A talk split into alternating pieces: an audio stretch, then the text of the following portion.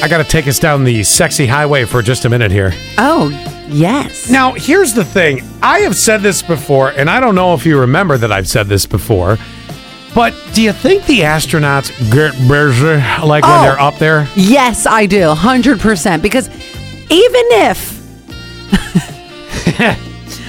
I was gonna say, even if I have no attraction to the person that I'm in the, sh- the, the space shuttle with, You want to know? I gotta know. Oh. well, that's the like, thing. oh, who- okay, he's like 800 pounds and. and Oh, you're not an astronaut, 800 pounds. You're right, it's not you're when you right. went to a NASCAR race and said, you, you're going to space. Geez, they do some training. Uh, Um, but, you know, you think about it. Some people may have had the experience of outdoors. Some may have Uh-huh. had at a live event. Oh. Just to really spice it up. Some people, you know, they're just traditionalists. They're like, let's go to there, you know, to the bird room. Other people have had the it the waterbed bedroom? experience. The bird room. Uh, other people have had the waterbed experience. You know, um, Because it's 1988. sure, whatever, you know. But if you had the chance, wouldn't you want to know? Yes. Yeah, of course you would. Well, scientists call for research into sex in space, space, space. Does every oh god, I can't even say that. Does every moment of passion have an echo to it? Sorry, I don't know why we echo in space.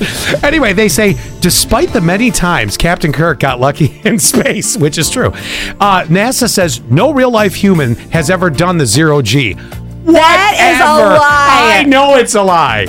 Uh, Uh, remember Mark Kelly? He was a pretty famous astronaut. Do you Yeah. Remember him? Yeah. Uh, I know he was married, and that's the thing. Nobody's going to ever admit it because, okay, can we find two single people? That gives new meaning to out of this zip code, whatever happens stays there. right? but can we find two single people? Because I don't want Mark to cheat on his wife. No, not at all.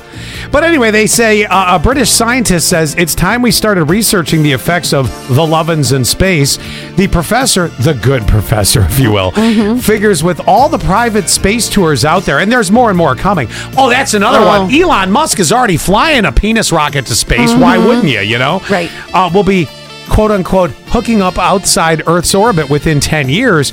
We should know. What we're getting into. Oh, God, I, I'm fascinated by this. For the whole, oh, we've never done this before. Yeah. if that is true, what are they afraid they're going to get stuck?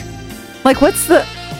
Well, I, I, not stuck. I, you know, with zero G, if I use my pinky and I give you a little dink, you're flying aclo- across the capsule. Yeah, but you're in a very tight space. Like, they go to the bathroom hope in so. space.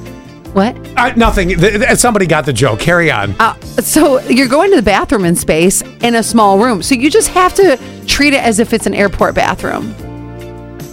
Oddly sexy, but Airplane, creepy. But not yes, airport. airplane. Yes, I, I, I'm not sure how good that sounds. Well, at any rate, i- if you're interested in signing up for the study, I am. yeah, I have no idea where. But uh, you know what? It really sucks because Zach won't even get on a plane, let alone a spaceship. I, I don't know who I they're mean- going to connect you with. Exactly. Well, nobody.